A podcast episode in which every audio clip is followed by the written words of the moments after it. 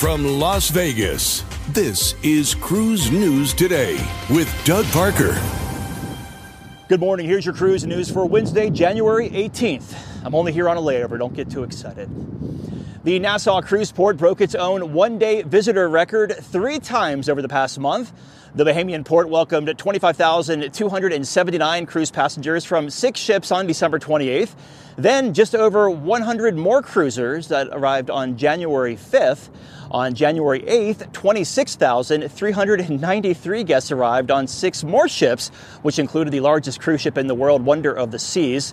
Since the beginning of 2023, Nassau has already welcomed over 150,000 cruise passengers. The port is expecting to break its own annual record of cruise passengers this year, a record that was last set in 2019 at 3.85 million.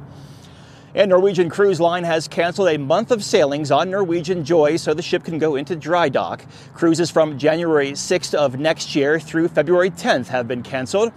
In an email to book guests, the line said that the ship would, quote, be undergoing a revitalization.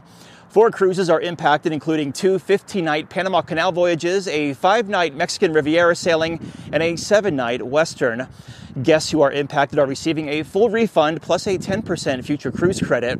The first scheduled cruise for Norwegian Joy following the dry dock is a seven night Western Caribbean cruise from Port Miami.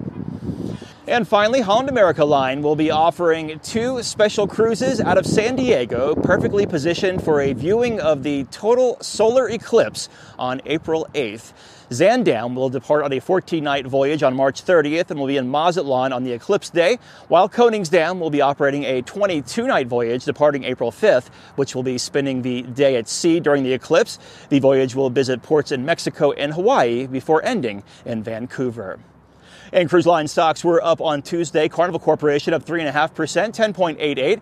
Royal Caribbean up 1%, 64.16. And Norwegian up 2.4%, 16.00. Breaking news and industry coverage at cruiseradio.net. Here in Vegas, in front of the Luxor. A lot happening here all the time. I'm Doug Parker with Cruise News Today. Have yourself a great Wednesday.